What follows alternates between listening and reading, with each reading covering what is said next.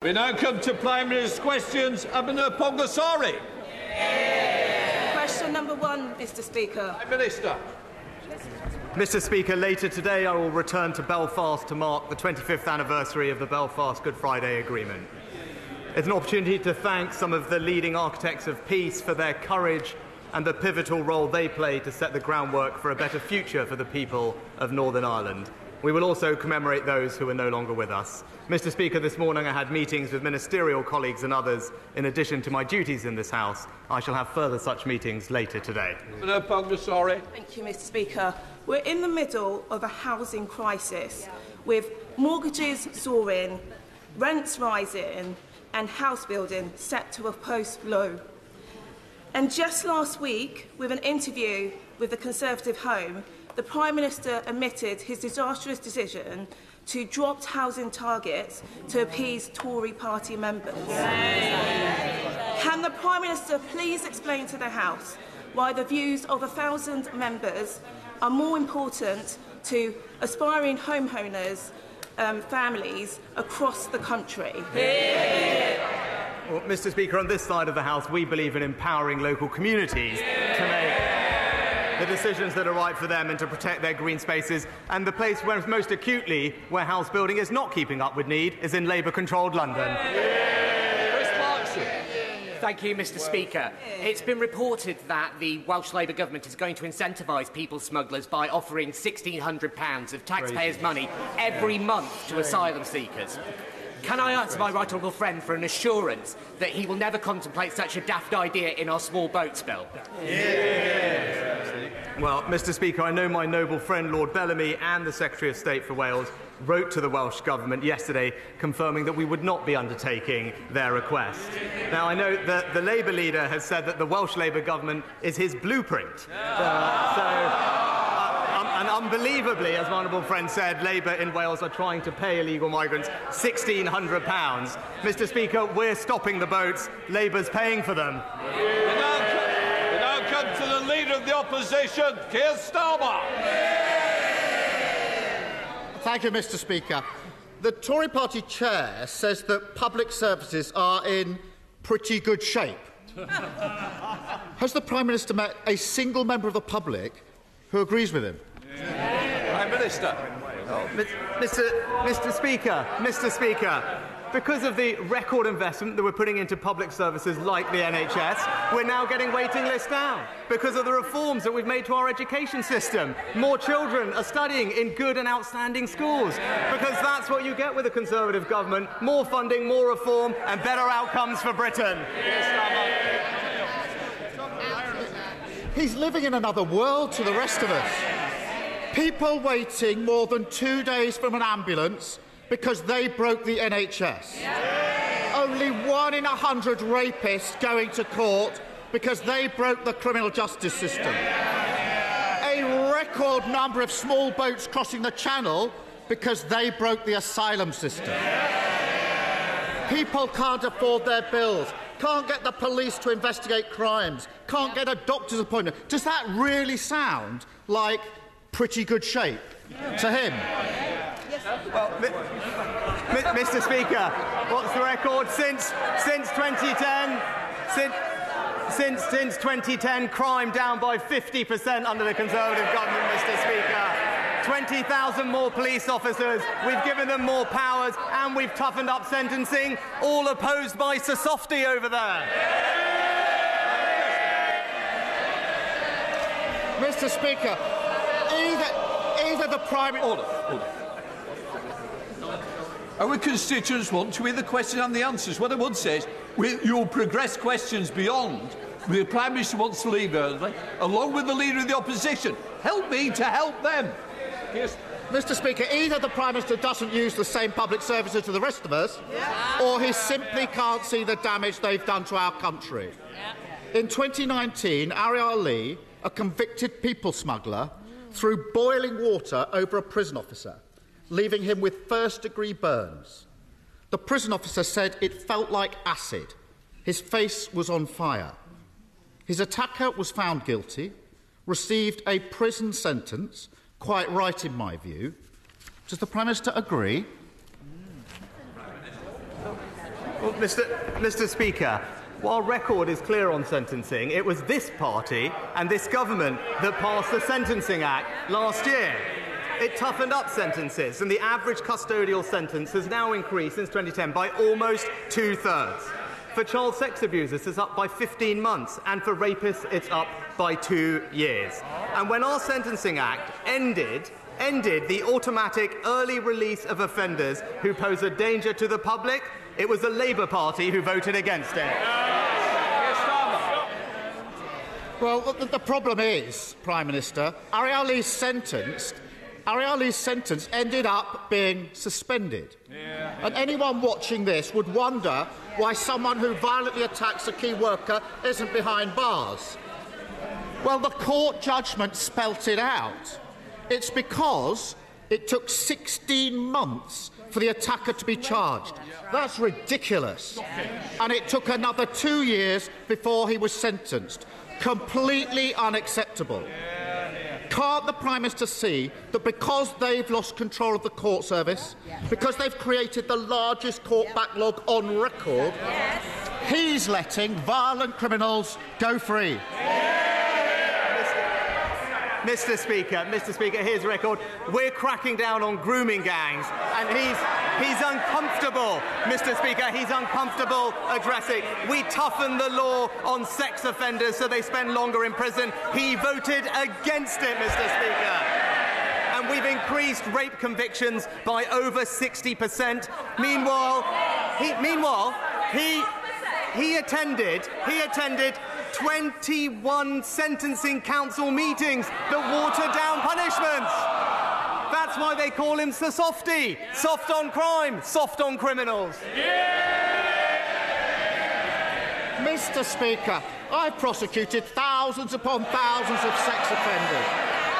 He's just shown he doesn't understand how the criminal justice system works. No wonder he can't fix it. And, and, and, he thinks that cracking down on crime is suspending a sentence where someone should be in prison. That shows the problem. Yep. Yep. And another reason, Mr. Speaker, another reason cited by the court for suspending the sentence in Ariel Lee's case was a letter from the Justice Secretary in February about prison overcrowding. As a result of that letter, courts have been told to have awareness of the impact of current prison population levels when passing sentences. In simple terms, the wrecking ball the Tories have taken to criminal justice means that thousands of people who should be in prison aren't. The court also said, he shakes his head, he should read the judgment. The court also said that it's for the government to say when prison conditions return to a more normal state. Now, I know the Justice Secretary has been busy trying to save his own job rather than actually doing it. But has the Prime Minister asked him when he's going to get a grip on the prison system and withdraw that letter which is allowing criminals to walk free? Mr. Speaker, we're in the process of building 20,000 more prison places. That's what this government is delivering, because we're toughening up sentencing and putting more people behind bars and making sure that our most serious offenders spend longer there. But I, I love it when he talks about his record as a lefty lawyer, Mr. Speaker, because I was looking, I was looking at this, because when he was there, I read, he's quoting things, I read that people were really disappointed that his organisation let down victims. That, that wasn't even my assessment. That was his shadow attorney general.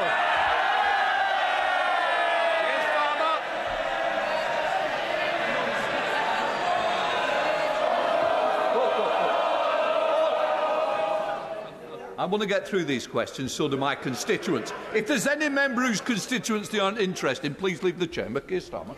Well, Mr. Speaker, uh, when I was in office as Director of Public Prosecutions, those benches my greatest supporters. In 2013, the Home Affairs Select Committee said, uh, we would like to commend the work of the Director of Public Prosecutions, Keir Starmer. He's striven to improve the treatment of sexual assault. They go on to say,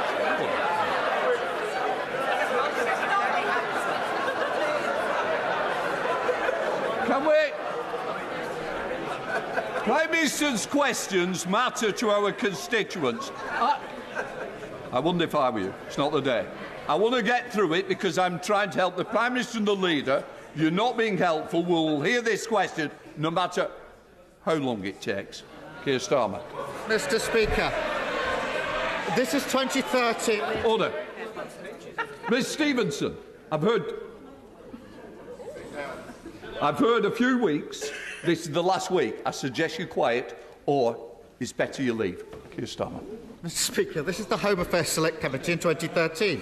They go on to say the work I did should provide a model to other agencies, and when he leaves the CPS, he will be missed. Now, that report was presented to Parliament by the then Home Secretary, future Prime Minister, the Right Honourable Member for Maidenhead. And the government, those pinches, noted and supported it. Now, it's obviously always a good look to have your work recognised, although they did lay it on a bit thick. So perhaps, perhaps the Prime Minister spend less time trying to rewrite history and more time sorting out the mess he's made of criminal justice. Because the crisis in criminal justice is just a snapshot of public services collapsing under his watch. People can see it wherever they look. Our roads, our trains, the NHS, the asylum system, policing, mental health provision. The Tories have broken them all, and all they've got left is excuses and blame. Now, I know the Prime Minister would rather talk about a maths lesson than the state of the country, but perhaps he could solve this equation. Why, after 13 years of a Tory government, are patients waiting longer than ever, criminals walking free, growth non existent, and why, everywhere you look, does nothing seem to work at all? Prime Minister. Mr. Mr. Speaker, Mr. Speaker, I, I can't, I can't quite remember, but I think he started by talking about when he was DPP in 2013. Uh, and I'm, I'm actually, I'm, a, I'm actually glad he brought that up because there was something else that happened when he was DPP in 2013. And, and that was, that was when he got his own special law, Mr. Speaker. I've got it right here. It's the, the, pension, the pensions, the pensions increase. It's the, the pensions increase for Keir Starmer. Order. I, just a mo- Can I just say, I, order. I expect both sides to listen to the questions and the answers. Prime Minister. Mr. Speaker, it, here it is. It's the, the pensions increase pension scheme for Keir Starmer, QC, 2013. While we're, we're introducing a transformative policy to support doctors, doctors to cut the waiting list faster, he wants to raise taxes on public sector workers. And it's literally, it's one law for him and tax rises for everyone else.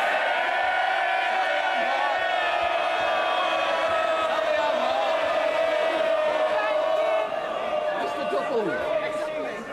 Double, don't let me double down on you. Please, Sally Ann Hart.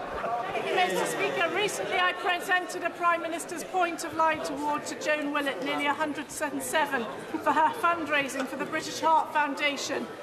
And two other Hastings and Rye residents, Anthony Kimber and Alistair Felly, were celebrated as community champions at number 10. Will the Prime Minister join me in thanking all our fantastic volunteers and community champions, not only in Hastings and Rye, but throughout the United Kingdom, and will he continue to bring them together in celebration? Can I thank my honourable friend? And I'm absolutely delighted that Joan received her Points of Light award. And volunteers and community champions like Joan and Anthony and Alistair all make important contributions to their local community, and we're all very grateful to them. In fact, every month, Mr. Speaker, millions do the same thing, and they deserve our praise. Their generosity is integral to what makes our country and our community special, and it's right that we do everything we can to celebrate them. Leader of the SNP, Stephen Flynn. Mr.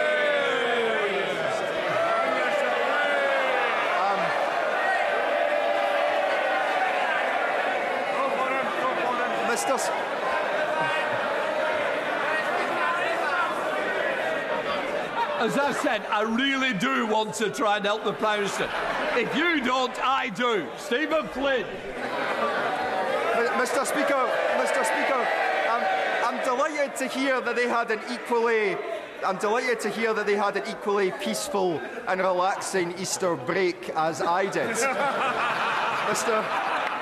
P- Prime Minister, Prime Minister, Was it their refusal to stand alongside striking workers on the picket line, their acceptance of the economic damage being caused by Brexit, or perhaps their support for denying the people of Scotland the right to choose their own future, which led to the leader of the Scottish Conservative Party urging voters to back Labour? Ah.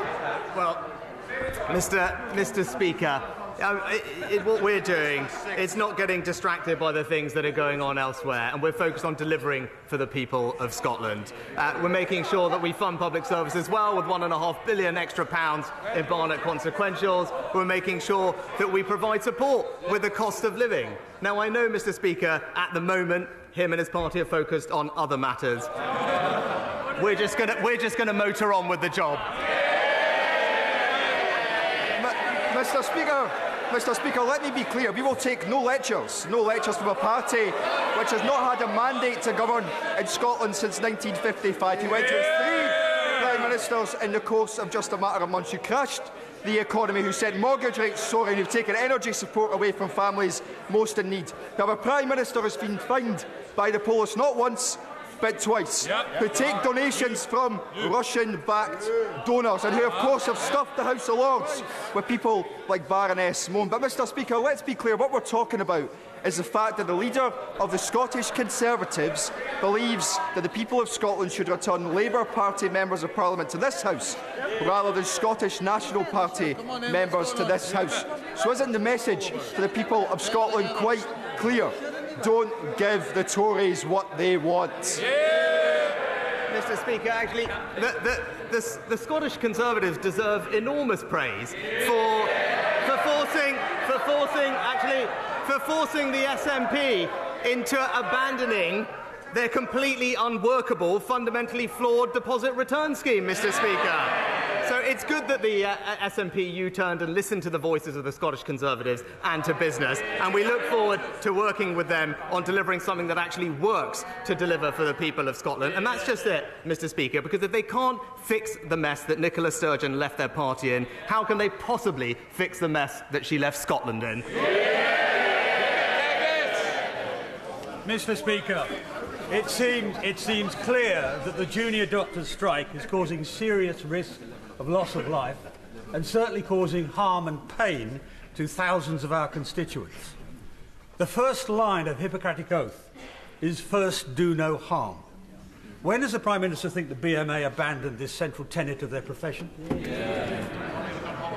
Well, Mr. Speaker, I thank my honourable friend for his question. We value the work of junior doctors and are keen to find a fair and reasonable settlement which recognises their role and the wider economic context facing the UK. Uh, he's right to highlight the impact on patient safety, and that's why this government has brought forward minimum safety legislation to ensure that patients can rely on a core level of emergency service to protect vital patient care. That's something that we on this side of the House support, but I know is not something that's supported by the party opposite. Ed Davey. Speaker, tooth decay is the number one reason that children over four end up in hospital. Regular dental checkups could prevent that, but too many parents can't get one for their child. In the East Riding of Yorkshire, there are now almost 3,000 people per NHS dentist. In places like Herefordshire and Norfolk, fewer than two in five children were seen by a dentist in the past year. This is a scandal, Mr Speaker. So will the Prime Minister take up the Liberal Democrat plan to end this crisis and make sure people can get an NHS dentist when they need one? Well, Mr. Speaker, the NHS recently reformed uh, dentistry contracts, which will improve access for patients. Dentistry receives about £3 billion a year. There are around 500 more dentists delivering care in the NHS last year than the year before. He mentioned children. I'm pleased to say that almost 45% more children saw an NHS dentist in that year compared to the year before. Anne-Marie Morris. Thank you, Mr Deputy Speaker. Uh, the Prime Minister's question time on the 4th of February 2015, David Cameron said he was determined to do whatever it took to fix the Dawlish railway line, the only route to the southwest. Phase 4 risks losing part of its agreed funding, while Phase 5 falls foul of a 10-year moratorium on new funding. The line is only as resilient as its weakest link. Will the Prime Minister commit to getting this resilience programme back on track and fully funded. Mm. Mr Speaker, we're committed to improving the resilience of this iconic stretch of railway. It provides a vital link for people in the southwest. That's why today we've invested over £165 million in delivering solutions to protect the line, and I know Network Rail is continuing to develop the case for further investment, and my honourable friend will be keen to feed into that. Grace Law. Thank you, Mr Speaker. Mr Speaker, this week my city of Dundee not only announced its flights will be connecting with Heathrow, but also the Scottish Government's commitment to Dundee being at the forefront of making Scotland a major world economy, both bringing investment, jobs and opportunity. However, the UK Government seems to have a problem with this. Mr Speaker, Scotland's international engagement is to be reduced. Despite being paid for through Scotland's wealth and taxes, UK ambassadors and diplomats have been instructed to obstruct the Scottish Government's international ah, engagement, ah. with every foreign nation worldwide told not to deal with the Scottish Government directly. This, Mr Speaker, has already been described as, and I quote, smacking of a parent trying and failing to control a teenager. So will the Prime Minister assure me and the businesses, wealth creators and most importantly my constituents that want to see Dundee and Scotland prosper that while Scotland's short time left in this unequal union remains, Scotland will neither be put back in a box or will be bending knee. Uh, well, Mr. Mr. Speaker, I'm, I'm, actually pleased to say that we are supporting the communities of Dundee. They, were, they received uh, £14 million in the Levelling Up Fund to support Green Transport Hub in the city centre. It's a demonstration of the UK government wanting to invest in communities in Scotland and deliver for Scottish people. So, Saqib Bhatti. Thank you, Mr Speaker. On Saturday, I joined my 17-year-old constituent, Alfie Ford, in walking to raise funds for the National Autistic Society. Alfie's mission is to walk 15,000 steps every day in the month of April to raise awareness around autism and to show that every autistic, autistic person deserves the best chance in life. Yeah. This Saturday, he's working, walking from Birmingham City Football Club to Edgbaston Stadium and then back to Birmingham City Football Club. Will the Prime Minister join me in wishing Alfie the very best for his walk and his noble mission to change the way people think about autism for good? Yeah. yeah. Can I start by praising Alfie for his fantastic efforts? He's an inspiration not just to his community, uh, but to many others, and I wish him the best of luck for Saturday. Uh, our autism strategy sets out our ambition to ensure that autistic people across all parts of the country get the support they need to live fulfilling and happy lives, and I look forward to seeing uh, Alfie's progress on the rest of his journey. Do you want to see Mike Donald? Here, here. Mr Speaker, my constituent Lisa and her civil service colleagues have worked tirelessly and with distinction during some of the most challenging times. Yeah. But she's fed up with ministers patting them on the back all the while imposing derisory 2% and now 4.5% pay rises, despite years of pay restraint and now double-digit inflation. She asked simply, why should I keep working for a UK government that treats its workers with such contempt? So, Will the Prime Minister stop with the myths and excuses and start negotiating a fair deal with the unions? Yeah. Yeah. Yeah. Uh, well, Mr Speaker, I pay tribute to all our hard-working public sector workers for the job they do. Uh, we have a well-established independent pay review body process for making sure that we can have pay settlements that are fair and affordable, and I'm very pleased that we reached agreement with many unions on those pay settlements, and I hope that those members vote in support of them. Thank you, Mr Speaker. Would my right honourable friend agree with me that those who seek to criticise the Conservative record on law and order should look in the mirror yeah. and ask the question, who was Director of Public Prosecutions for some of those years? Yeah. Oh. Well, Mr Speaker, my right honourable friend is absolutely right. Our record is clear. We've halved crime since 2010. Neighbourhood crime has fallen 25% just in the last few years. Criminals are spending longer in prison. And crucially, we, unlike the party opposite, are giving them the powers they need to tackle violent protests. Owen Thompson. Uh, Mr Speaker, my elderly constituent Anne has been in Turkey for five weeks now after her husband suffered a devastating brain bleed and is now in intensive care after their holiday insurance, Stay Sure, refused to pay medical bills and have so far refused to engage with me. This has resulted in Anne being stuck with extortionate medical bills and surgery costs which she has covered using their life savings. The finance is running out, they're both stranded and have been advised that they'll need to find at least £50,000 to pay for an air ambulance to bring them home. Will the Prime Minister meet with me to consider all the possible options to support constituents like Anne and her husband in difficult situations like this, especially where insurance companies abdicate all responsibility? Can I thank the Honourable Gentleman for his question? I'm very sorry to hear about the case that he raises. My thoughts, as I'm sure everyone's, will be with Anne and her husband at this difficult time. I will ensure that he gets a meeting as soon as possible with the relevant minister to discuss and progress this case further. Rick Baldwin. Yeah, yeah, yeah, yeah. Thank you, Mr. Speaker. Can I take, tell a tale of two councils? My constituents who live in Conservative controlled Wychavon District Council have enjoyed six years of council tax freezes and excellent public services.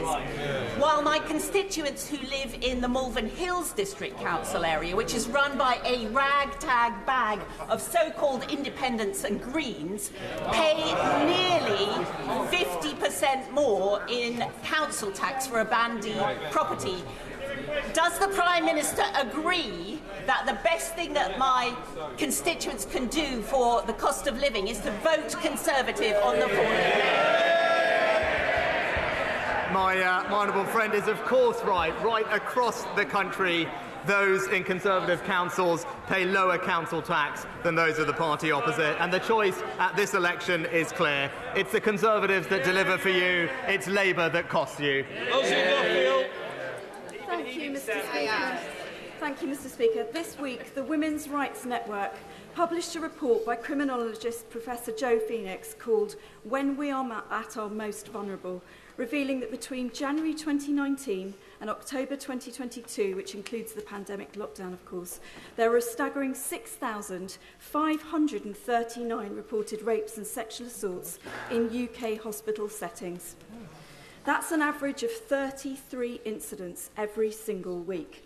And as eight police, police forces did not provide any data, the real figures are bound to be significantly higher. What can the Prime Minister and his government do to ensure that all women, staff and patients are safe in Britain's hospitals? Yeah. Yeah, can I, uh, can I first of all say I was deeply shocked, like the Right Honourable Lady, and appalled to hear about the cases of sexual assault and abuse in the NHS. And I pay tribute to her for her long standing campaign on these issues. NHS organisations are responsible for protecting their staff and patients from sexual harassment and conduct. Uh, they've recently established a domestic abuse and sexual violence programme to, bi- to build more robust safeguarding uh, processes for protecting patients. We will work very closely with them to ensure that that is implemented, and I know she will hold us to account for doing that. Simon Bates. Thank you, Mr Speaker. On the, 2nd of June, Corwin Station on the Llangollen Steam Railway will be officially reopened, having been closed 60 years ago under the Beeching Acts. Would the Prime Minister join me in congratulating the volunteers, the local community and the funders who have made this possible, and also take his own share of the credit for granting the Levelling Up Fund to Clwyd South when he was Chancellor, which has paid for the magnificent new roof on Corwen Station. Yeah. Well, I, uh, I pay tribute to my honourable friend for all his campaigning on this. I'm delighted that Levelling Up Fund has delivered for Corwen Station. It's a huge boost to local ambitions to see trains returning there, and I know that a small team of the project's volunteers have actually built the majority of the station. They deserve credit, and indeed a local company in Wrexham has supplied the new steelwork for the canopy roof, providing a welcome boost to the local economy, and I look forward to seeing the station open this summer. Daniel Zeichner. Mr Speaker, over recess I was invited to visit one of the major supermarkets in my constituency to discuss food waste. But what struck me most was the experience of shop workers on the front line. They told me they expect to suffer a violent assault every single day they go to work. So while more maths might always be helpful, what is this out of touch Prime Minister doing to make sure that people can be safe in their workplace? Yeah. Well, Mr. Mr. Speaker, everyone deserves um, to be safe in their workplace, and that's why we're making sure that through our Sentencing Act, we have appropriate sentencing in place for that, and more generally, and making sure that there are police officers and community support officers across the country to help combat crime. Uh, we'll happily look at future sentencing when we look at reviews of that case. Reid. Uh, thank you, Mr. Speaker.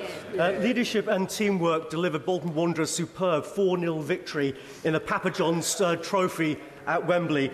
Uh, it's delivering the uh, Bolton College of Medical Sciences and delivered Aya Patel's superb Runworth by-election victory.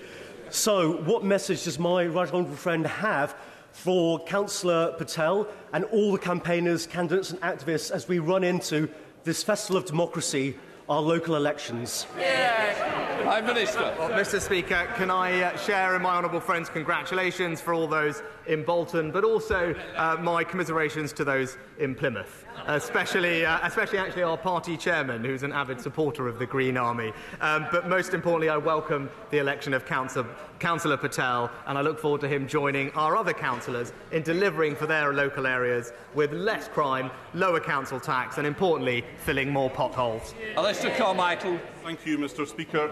Last week, the Home Office announced that they would not be setting up a bespoke visa scheme for the fishing industry of the sort that is already available for people working in fish farms and in offshore wind farms.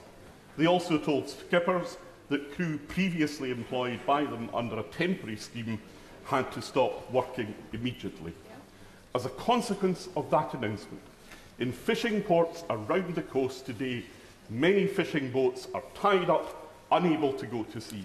It's the only time the Home Secretary has been successful in our stated ambition of stopping the boats. the Prime Minister and his party promised our fishermen a sea of opportunity if they would support them. But what's the point of a sea of opportunity if you can't get crew to fish in it? Yeah. Well, Mr. Mr. Speaker, I'm not sure I recognise the characterisation, characterisation that the honourable uh, gentleman put forward. We are proud champions of the UK's fishing industry, not least with our £100 million investment in fishing communities, but when we're always looking to engage with them to make sure that they get the support they need. Crucially, all the opportunities that are there for them because of Brexit, we're keen to make sure that we deliver. Jane Hunt. Would the Prime Minister join me begin thanking Lorna and Shirley of the Marios Tenente Centre and local churches in Loughborough for all their hard work in establishing a community allotment. Local people use the facility as a great place to get outdoors, as well as a relaxing place to be. Yeah, yeah, yeah. Uh, Mr. Speaker, can I pay tribute to uh, Lorna and Shirley for all their uh, fantastic work? Uh, allotments can do wonders, not just for, as she said, providing food, but also well-being and a place of sanctuary for people around the country, and they deserve enormous praise for creating one for the benefit of their community. That completes Prime Minister's questions.